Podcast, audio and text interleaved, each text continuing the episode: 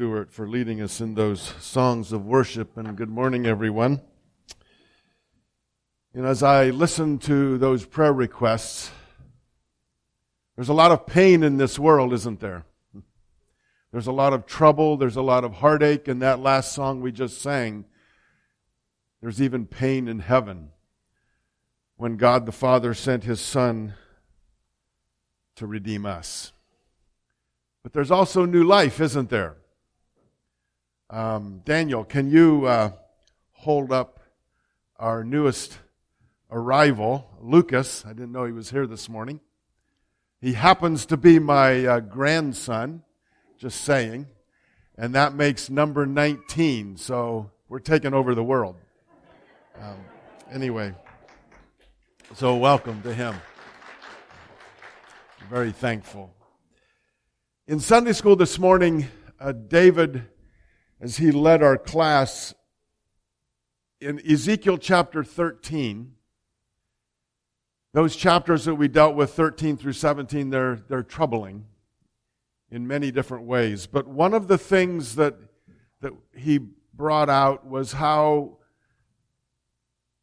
these false prophets, speaking the word, claiming that God has said it, when he actually hasn't, is a very dangerous thing. And I think of that every time I begin to pray a message or anything like that. It should give us pause. So this morning, I was telling Ruth that earlier this morning, I said, I'm not even sure I agree with some of what I'm going to say. Sometimes that's the way it is. So I hope that what we talk about this morning, it will stimulate your thinking, and it probably will stimulate some discussion, which is fantastic. So bear with me, and may the Lord bless what we hear this morning. May it bring honor and glory to Him. Could you put that? Okay, the title of the message this morning is Shamrocks, Eggs, and H2O. And what I'd like for us to do is the 2 Corinthians 13:14. Do you have that verse? Okay, what I'd like for us to do, let's read this verse together. The grace of the Lord Jesus Christ and the love of God and the fellowship of the Holy Spirit be with you all. Paul ends his second letter to the church at Corinth with this salutation. These are the last words of the second letter that he wrote to them. That declaration there is a cosmic declaration that came from heaven to earth. That changes everything right there. We're going to talk about that this morning. 2 weeks ago, we spent the morning digging into the subject of worship and the importance of guarding our steps and our mouths as we enter before God in worship. We looked at Ecclesiastes chapter 5, verses 1 through 7. It also happened to be Trinity Sunday. And when I saw that on the calendar, Jim puts out our preaching schedule calendar, and on that calendar was written Trinity Sunday. And I thought, perfect, that's a good time to delve into that. We never got there. And I noticed that Sunday that Nancy had on the front of the bulletin, if you have it, you can look at that, this little symbol. She still has that up there. Thank you, Nancy. It's perfect. This morning, we're going to kind of talk about the Trinity and why it's so important. But when we think about worship, when we think about Trinity, who is this God that we are to worship? And why is it so important that we have a proper understanding of who He is? It is critical to our salvation. Many times people are asked the question, and we've probably asked it ourselves, do you believe in God? It's a very good question.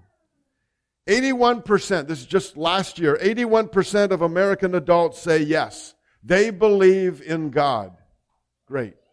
Of those who say they believe in God, just over half believe in the God as the Bible describes Him.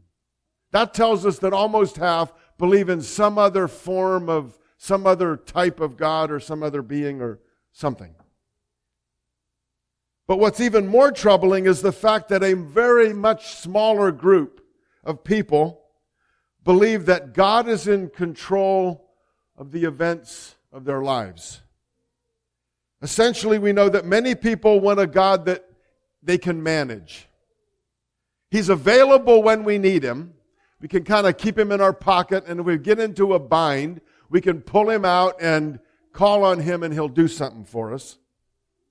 But otherwise, He just kind of stays out of sight and out of mind, and we like it that way. Many people like it that way. Non-interfering. And I thought of this morning of our cat. Some of you know our cat. I'm a cat lover, right? But Target is my favorite cat. Anyway, every morning when I walk out, for some reason I've taken up the job of feeding him generally. But every time I go out, he jumps up from wherever he is and he heads out. But he'll always run right in front of me and almost trip me. I have every opportunity every morning to just kick him. I don't. Sometimes I'll shuffle him off and I'll talk to him. He's deaf, he can't hear, but which is probably well. Target, what are you doing? You're going to trip me up. Some people look at God that way. He interferes with life. We don't want that. All religions have their own concept of what God is.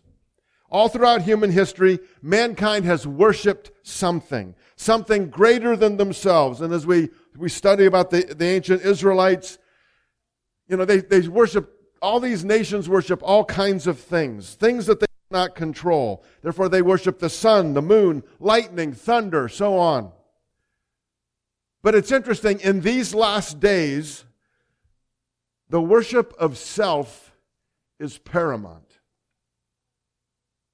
In fact, the worship of other things or self, it's essentially the same, in that how does this thing, this object, this person, this being, how does it affect me? It's all about me, what I want, what pleases me, what fulfills me, because I am paramount. There's nothing else that really matters. It's all me-centered.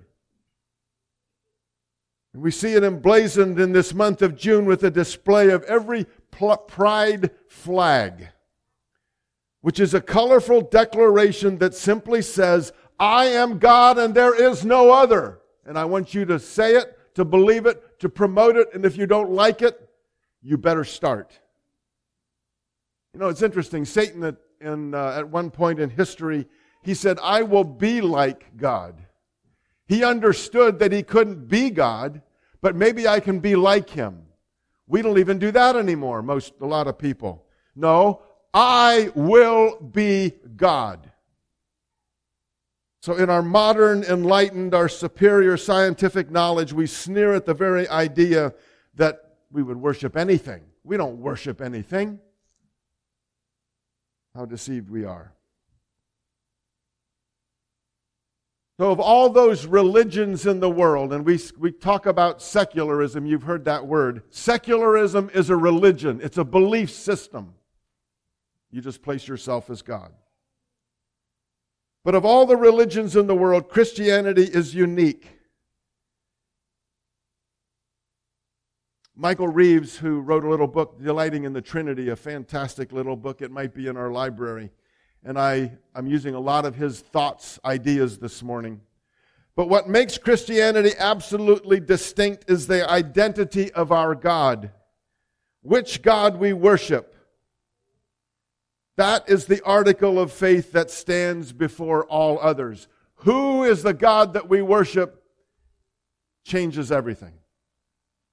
Christianity's sole focus is on the God that we follow, and it's not to be on the we that our God is to follow. We are made in the image of God, and not as many would like to think that we make God in the image that we want Him to be. So, this morning, who is this God really? We just sang, O God, you are my God. Who is that? Well, let's look at that. Scripture begins with the very assumption that God exists. It doesn't start in Genesis by trying to tell us who he is and convince us that this God, this being exists. There's just this assumption, in the beginning, God. Boom, there he is. No argument. That's just the way it is. There is never an attempt to try to prove his existence. And we know as we read through the Scripture, we have all these attributes of God, these characteristics that describe, and this is one of the things I struggled with, a characteristic or an attribute that it describes not so much of what he is like, but who he is. Let me explain. Jesus, on many occasions, he said, the kingdom of heaven is like. One of those is a mustard seed. The kingdom of heaven is like a mustard seed. We know that parable.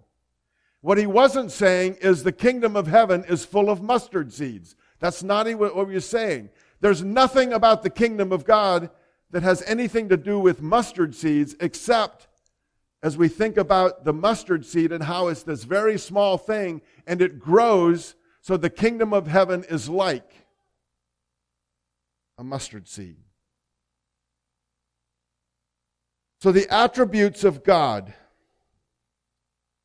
they're characteristics that tell us who he is, but they also tell us what he is like. Here's a list of some of them. He is eternal. He's faithful. He's good. He's holy. He's immutable, which means he's unchangeable. He's impartial.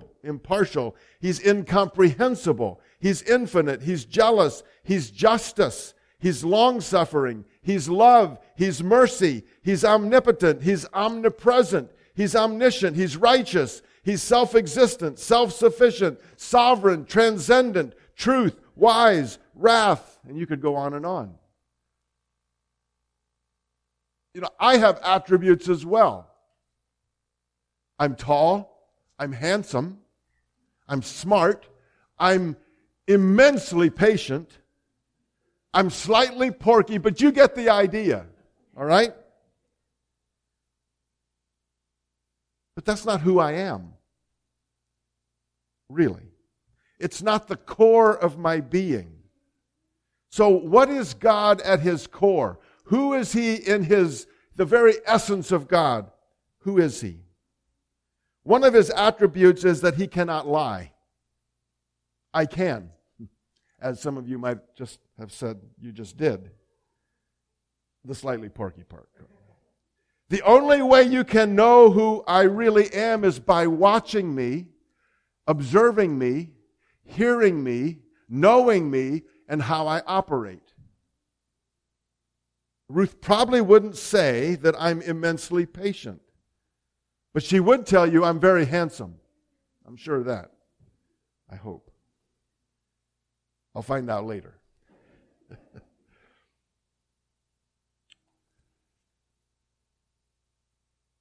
I can tell you that I'm faithful, but the only way for you to know that for sure is to observe me, to know if I am faithful. So who is this God that we worship? What has he done?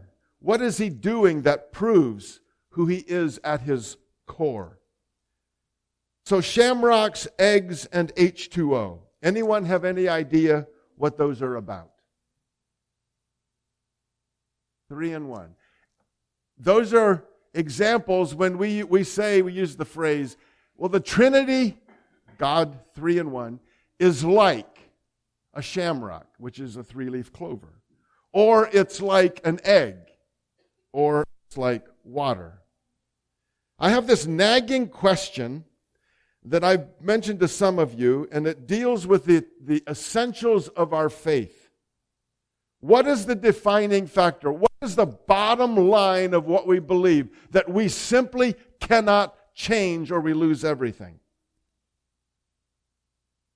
There's a phrase that's often attributed to St. Augustine, and it is, quote, in essentials, unity. In non-essentials, liberty. In all things, charity. It's a nice statement, but can you tell me what it means? It's a nice statement, and I think if we would dissect it, we would understand what he had in mind. But what would you say is the bottom line, the article of faith that we must hold before all others? Salvation by grace alone? Christ's atoning work on the cross? His bodily resurrection? Add to that list. 1 Corinthians chapter 15, Paul writes, "For what I received, I passed on to you as of first importance." It's interesting, as I looked at that passage in the language that Paul wrote in Greek, of first importance can also be translated at the first. Boy, now that opens up a can of worms, a kettle of fish. Because now, what do we do with that? So we tend to think, so this is the essentials that Paul at the first, or first died for sins according to the Scriptures, that he was buried, that he was raised on the third day according to the Scriptures. Those are core, essential pieces of our faith that we cannot change.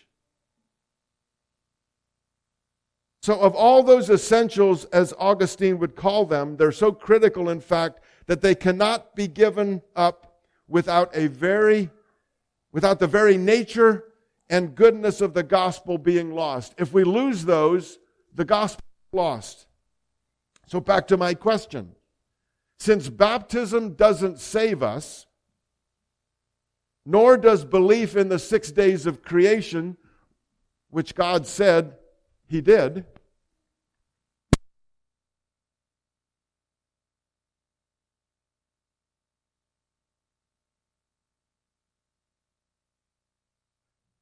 nor a belief in the virgin birth, eating the Lord's Supper or communion, or even belief in the Trinity. If they are not elements, if they are not means of salvation, then why do they matter? How essential are they? It's interesting, in the 300s, there was a man who was born. He became a theologian in Alexandria, Egypt.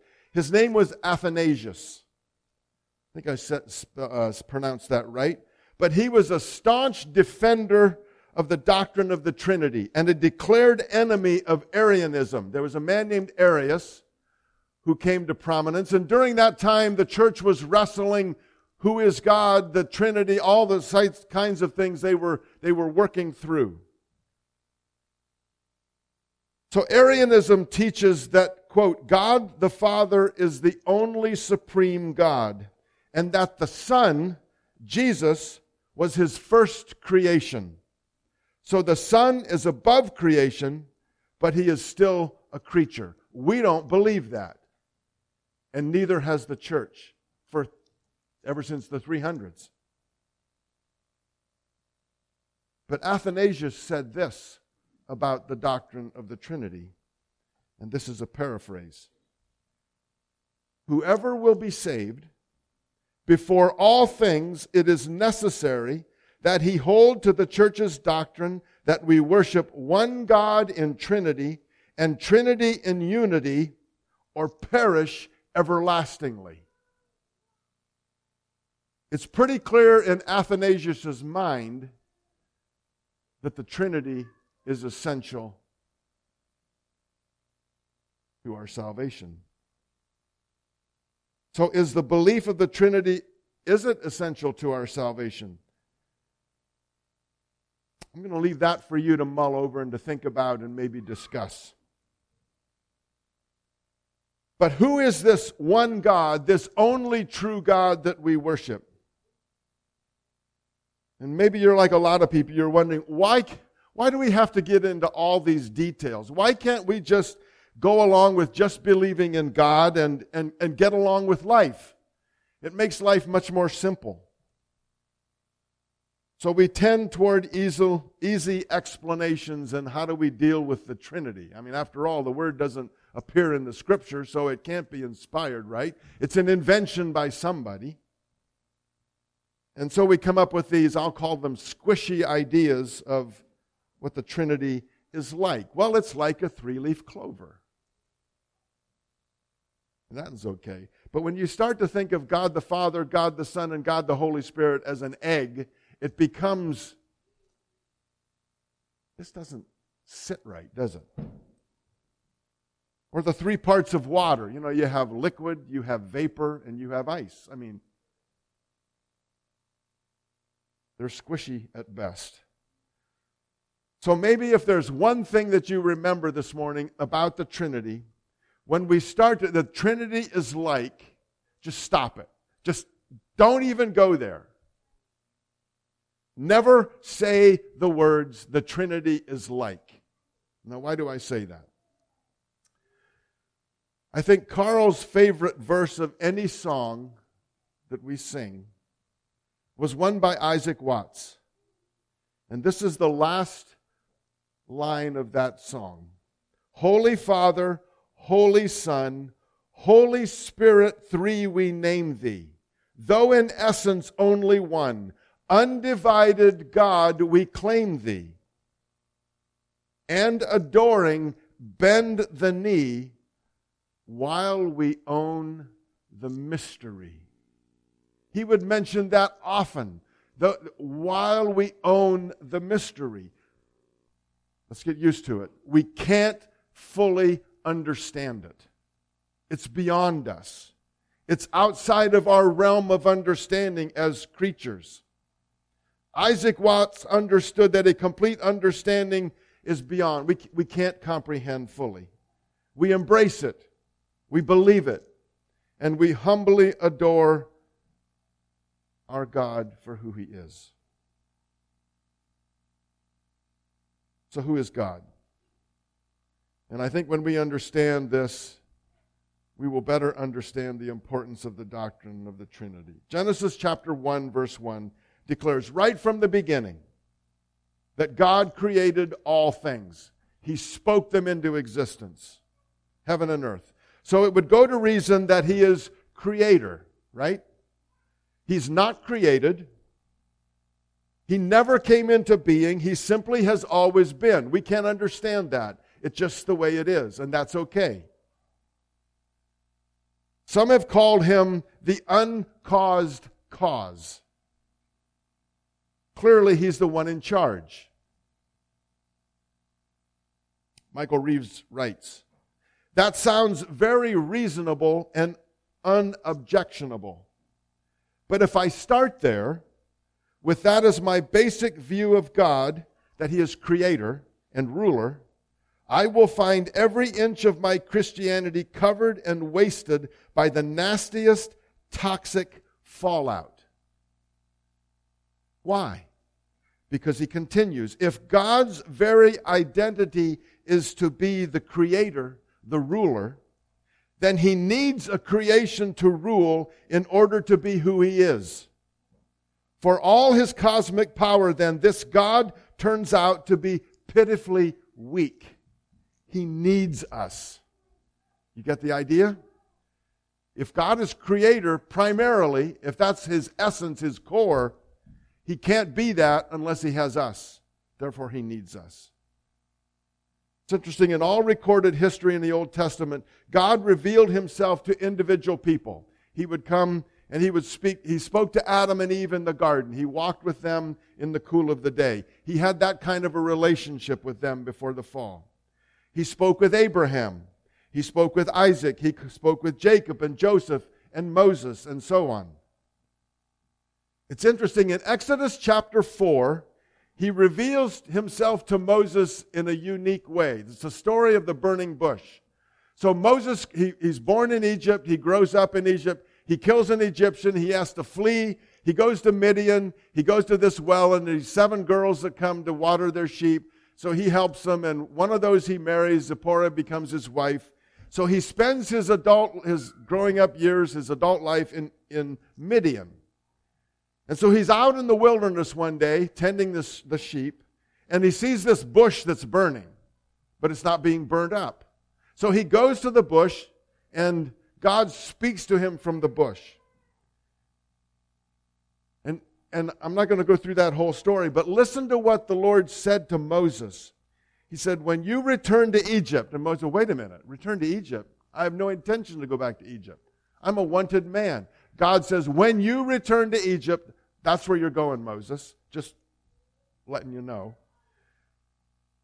See that you perform before Pharaoh all the wonders I have given you the power to do. But I will harden his heart so that he will not let the people go. Then say to Pharaoh, this is what the Lord says. Israel is my firstborn son. And I tell you, let my son go so he may worship me. But you refuse to let him go, so I will kill your firstborn son.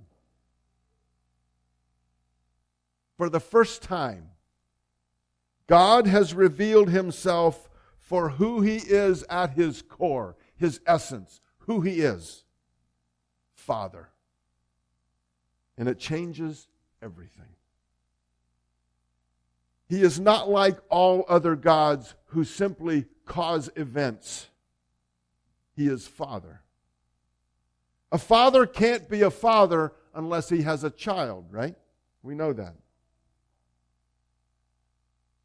But just as in order, if for God, he can't be creator unless he has a creation. Therefore, he can't be a father unless he has a child, so that presents a problem. At some point in history, God was not a father unless the Son is eternal, as God is. You may recall a few years ago there were several Bible translation organizations that were contemplating removing the phrase Son of God from their translations because it was, as they targeted Muslims, it was offensive to them. It's offensive to Muslims to call that God would have a son. He would never do that. It's beyond God. God is one. He has no children. In that aspect, they have this mindset and they can't overcome it. So the idea was, let's just remove Son of God from the translation and everything's fine. Except it's not, because it changes who God is. You do that and you destroy the central identity of God as Father. Although the Old Testament refers to God as Father sparingly and generally as distant, holy, and majestic, separate from us and beyond us, which of course is true, Paul writes in Galatians chapter 3 that the law that God gave to the children of Israel, his firstborn son, that law was given as a guardian, a custodian, another word, as a disciplinarian. And it's interesting, the picture that Paul gives, the wording that he uses, it's of a young man who has a guardian, usually it was a slave, who went with that boy, that young man, everywhere they went to make sure that they did what they were supposed to do and didn't do what they weren't supposed to do. Paul uses that in reference to the law of God. Not as a teacher. That slave, that guardian didn't teach him anything. They just kept him on the right path. It's almost like God was forcing the children of Israel, his son, to keep the law under threat of punishment. Paul says, until Christ, until the Son of God came to this earth. The law had an identifying and essential purpose in keeping God's sons, his children, the Israelites, on the right path until the fulfillment came in Christ. So as we read through the Old Testament, the law was designed as that, to keep them the way they were supposed to go. If they veered off, God would punishment. You need to obey. It was that was the picture. But things changed when the Son of God came to earth, took on human flesh.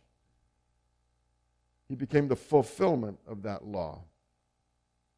It is humbling as we read through that, and it shows that God has this great desire for his children to walk in his ways.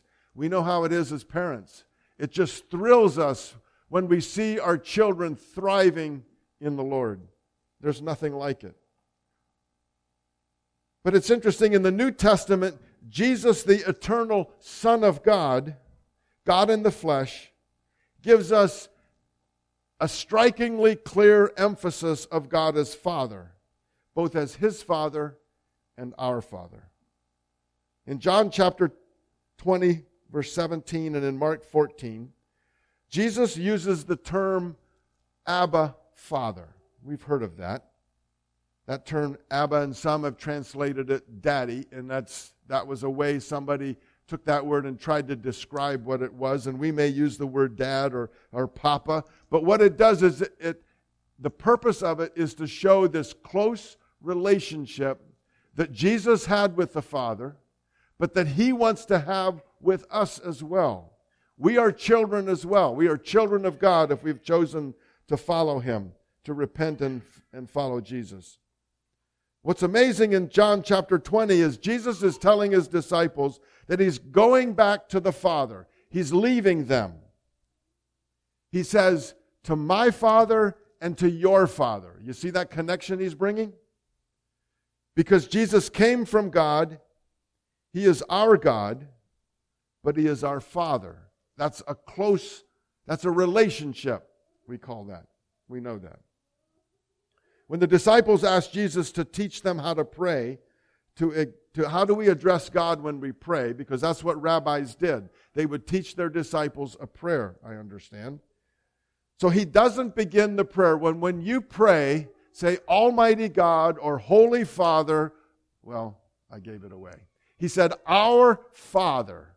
Call Him Father. Remember, He loves you as a father loves you.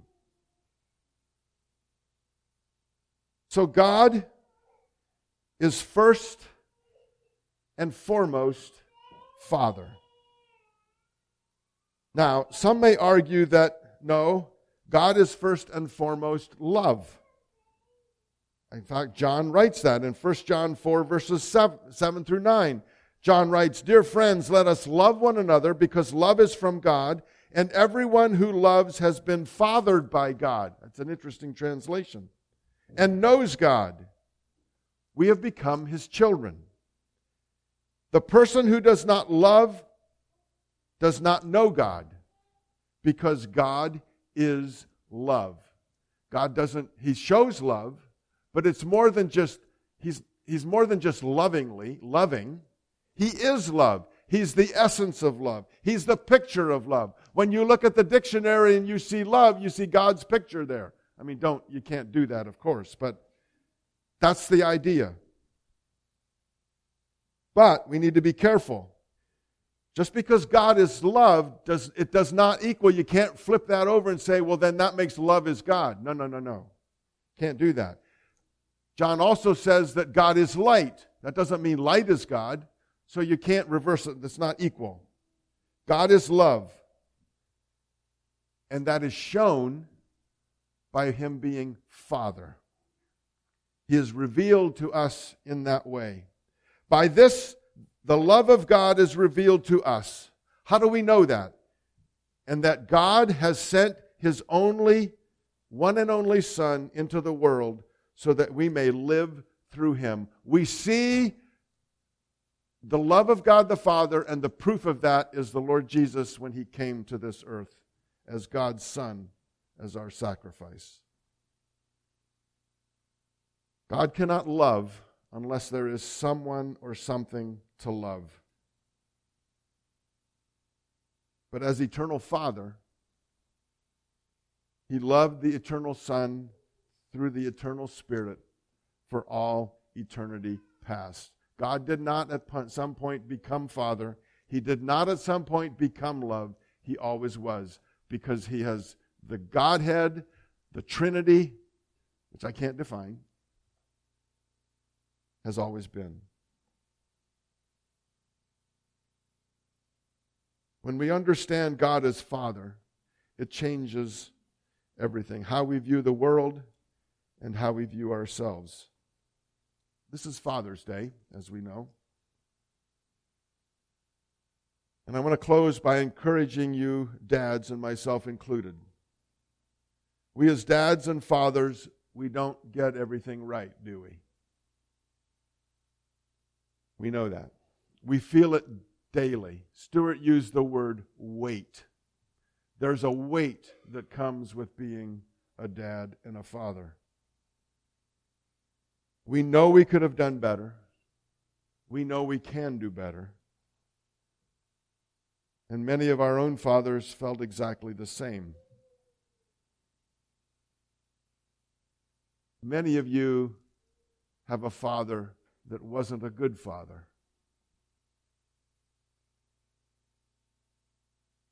Didn't do what God has designed fathers to do or be. But thankfully, we all have a Father, a Heavenly Father that is absolutely perfect in all His ways. And He is a God who is intimately concerned about Monday morning at 7 o'clock, Monday morning at 8 o'clock, and every time beyond that. He is very involved in our lives. But do we think of Him that way? On those bad days when we feel as fathers like we're just lost in the crowd, we're unimportant, unnecessary, when we feel like our efforts are going nowhere, when we feel alone, it's at those times when we need to remember that God is my Father. He is your Father. And He said through Jesus the Son, before Jesus left this earth, He told His disciples, and He tells us. He said, I will ask the Father, and He will give you another helper. And dads, don't we need all the help we can get? We do. To help you and to be with you forever. The Spirit of truth. God's Holy Spirit is going to come. He came. He's here now. You know Him, for He lives with you and will be in you. I will not leave you as orphans. I will come to you. Before long, the world will not see me anymore, but you will see me. Because I live, you also will live.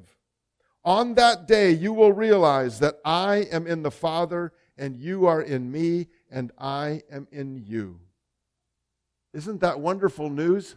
We're not here all alone. We're not orphans. We're not trying to figure it out ourselves. God our Father loves each of us beyond what we can even imagine. And He has called us to go and do likewise. I love the old song that Don Francisco sang. Speaking of God as our Father, there is nothing that you and I together can't handle. I may not feel like that on Monday morning, but it's true. God our Father and us working with Him, following Him in His ways, loving Him, Him loving us, we can handle everything. Doesn't matter what it is. Amen? Let's stand.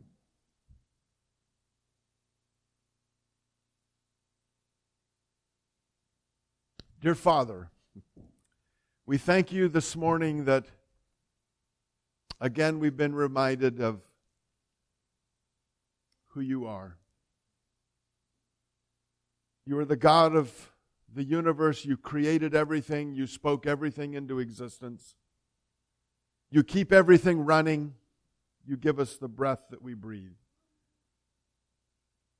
But, Father, You are our Father. You love us in ways that we can't imagine. And for that, we thank You. And Father, we thank You for, we all had a father, an earthly father, who was part of, who brought us into existence. None of them were perfect. Some of them were really, really good, and some of them were absolutely terrible. But Father, You still love us. You used them. You loved them. And for some reason, they didn't reciprocate. Father, that's okay. We can't change that. We don't want to blame them. we don't want to live with that hanging over us. But Father, you have come, you've presented yourself as our Father, you love us, you care for us, and you want us from this day forward to move forward with you through the work of your Spirit that dwells within us as your children, to be the dads, to be the children, to be the moms, to be the brothers, the sisters, the aunts, the uncles, the cousins, the neighbors, the friends that you want us to be. Loving others, sharing our lives with others, allowing you to use us to love others as you have loved us. Thank you, Father. Go with us. May you bless this day. May you bless each of us as we walk in humility before you. In Jesus' name we pray, and all God's people said, Amen. You're dismissed.